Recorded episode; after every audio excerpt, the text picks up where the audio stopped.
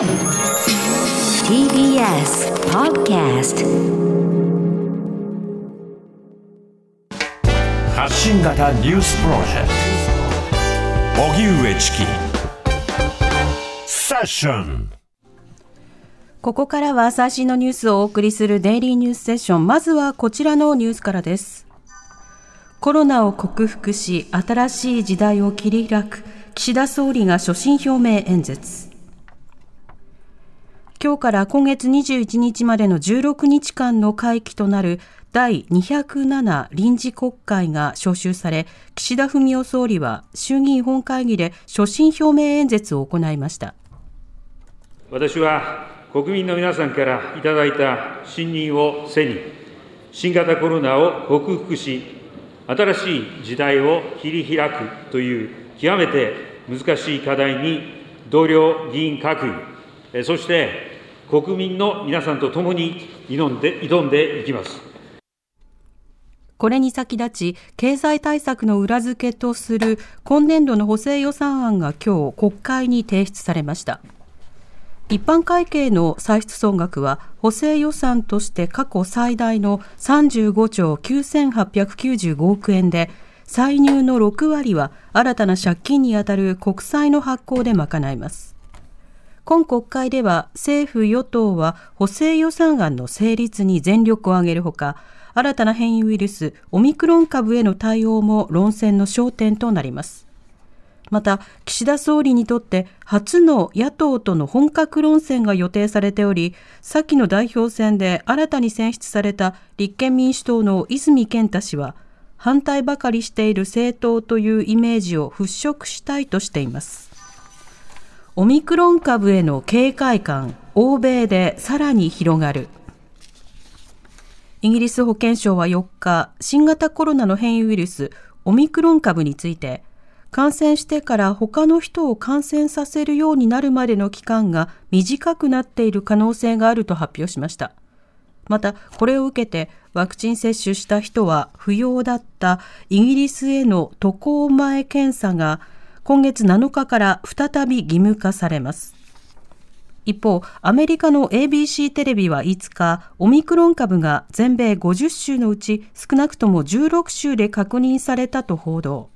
また CNN テレビに出演したバイデン政権の医療顧問トップのファウチ国立アレルギー感染症研究所長はオミクロン株は重症化の度合いがそれほど高くないようだと指摘。ただ断定するには時期尚早としています。そのような中、松野官房長官は今日の記者会見で、ナミビア滞在歴のある男児が新型コロナに感染し、オミクロン株かどうか調べていると明らかにしました。そして先ほど入ってきたニュースです。新型コロナのオミクロン株について国内で3人目の感染者が確認されました。政府関係者によりますと、イタリアから入国した30代の男性だということです。北京五輪、アメリカは外交ボイコット今週発表か。アメリカ CNN テレビは5日、バイデン政権が来年2月の北京オリンピックに政府当局者を出席させない外交ボイコットを実施することを今週発表すると伝えました。ただ、選手団は通常通り派遣し、オリンピックの競技には参加します。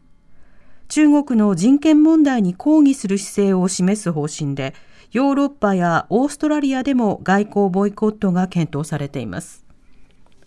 一方、松野官房長官は今日の記者会見で、北京オリンピックに参加見込みの日本人選手や関係者を対象に、海外から帰国後の待機期間中でも練習を認めると明らかにしました。2日に1回のペースで PCR 検査を実施するということで、フィギュアスケートやスピードスケートは代表選考を兼ねた大会などが年内に控え、海外で調整している選手に特例が認められるか注目されていました。ミャンマー、デモ隊に軍車両で襲撃、5人が死亡。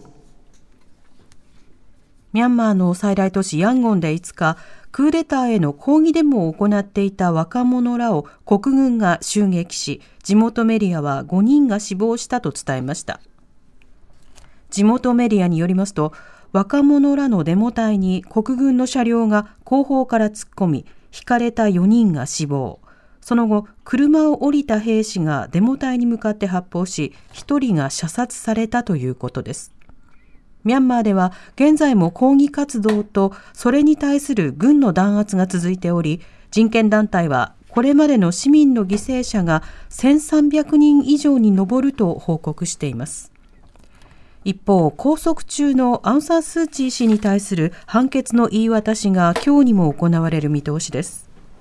アン・サン・スー・チー氏は国家機密の漏洩や汚職など少なくとも12件で訴追されており、今回言い渡される3件で全て有罪の場合は最大で禁錮8年、その他の訴追も合わせると最大で100年以上の禁錮刑が課される可能性もあります。歌舞伎町のビル屋上男性暴行事件、公開手配の男が出頭。東京新宿区の歌舞伎町で男性が集団暴行を受けて死亡した事件で警視庁が指名手配していた男が逮捕されました傷害致死の疑いで今日送検されたのは亀谷葵容疑者で先月27日歌舞伎町のビルの屋上で氏家明さんに暴行を加えて死亡させた疑いが持たれています事件当時、氏家さんは6人に取り囲まれていましたが、捜査関係者への取材で、この6人には歌舞伎町の東横界隈と呼ばれる場所を拠点とするグループのメンバーに加え、対立する千葉県木更津市の若者グループのメンバーもいたことが分かりました。捜査関係者によりますと、死亡した氏家さんと亀谷容疑者らは東横界隈で集まっていたという情報があり、対立する2つのグループと氏家さんの間に何らかのトラブルがあったとみて事件の経緯を調べています。江東区の住宅で12棟が焼ける火事、放火の可能性。一方、各地で火事相次ぐ。今朝、東京江東区の大島で火事があり、住宅など合わせて12棟、230平方メートルが焼けましたが、消防によりますと逃げ遅れた人はいないということです。警視庁によりますと住人の50代の男性が火をつけたと話していて放火の疑いがあるとみて詳しい事情を聞いています一方各地で火事が相次いでいます埼玉県北本市では今朝木造2階建ての住宅が全焼し近隣の住宅6棟を焼く火事がありましたが怪我人はいませんでした。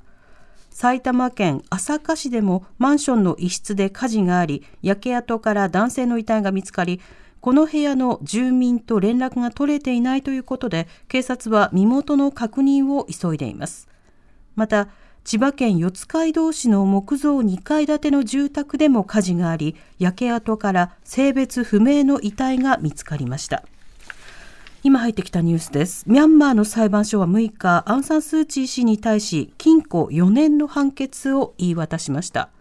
クーデター以降繰り返されているスー・チー氏への一連の訴追で初めての判決となります。ではおしまいに株価と為替の動きです。今日の東京株式市場日経平均株価は先週末に比べ102円ほど安い2万7927円37銭で取引を終えました。